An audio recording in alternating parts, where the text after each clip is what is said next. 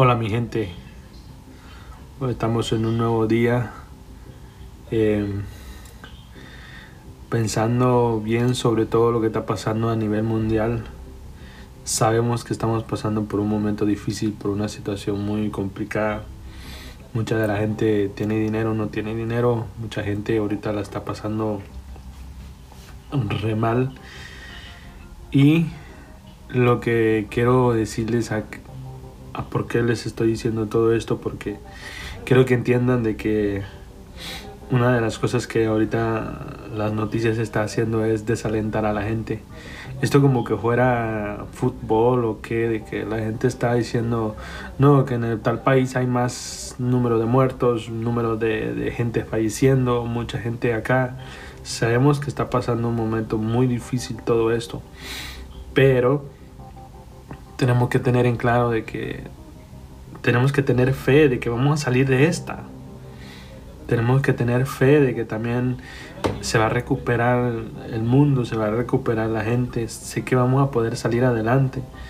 Mucha gente le preocupa el dinero y muchas veces no se da cuenta de que el que hace el dinero somos nosotros las personas. Y la gente cree o los gobiernos creen que el dinero es lo más importante. El dinero no se trabaja por sí solo. Quien tiene que mover el dinero nosotros somos los seres humanos. Así que mi gente, quiero decirles que tengan ánimo, tengan fe, eh, eh, recen o oren, no importa cuál sea tu religión. Sé que Dios va a tener misericordia de todos nosotros, así que y también este, traten de quedar en casa lo más posible que puedan.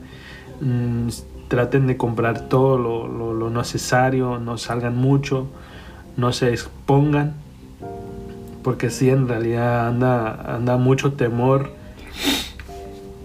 ya hasta para ir a una tienda ya hay temor, ya hay así como que un poco de, de, desconfianza en la gente. Hay gente que yo veo en las tiendas de que uno va con mascarilla y con guantes y ellos no traen nada y ellos como que, que nunca les va a pegar eso y se burlan, pero no, no, no les hagan caso. No les hagan caso porque esa gente no, no, no, no piensa en la salud. Pero cuando ellos se enfermen, ahí sí van a sentir el dolor del, del, del, descuido de ser desobedientes, de no hacer caso a las autoridades. Y además, si tú te cubres, si tú te proteges, cuidas a 90 personas más. Eso multiplicado 9 por 9, la potencia es 81. Y eso, cuando vas a una tienda, es probable que si tú tienes esa enfermedad, puedes contaminar a mucha gente.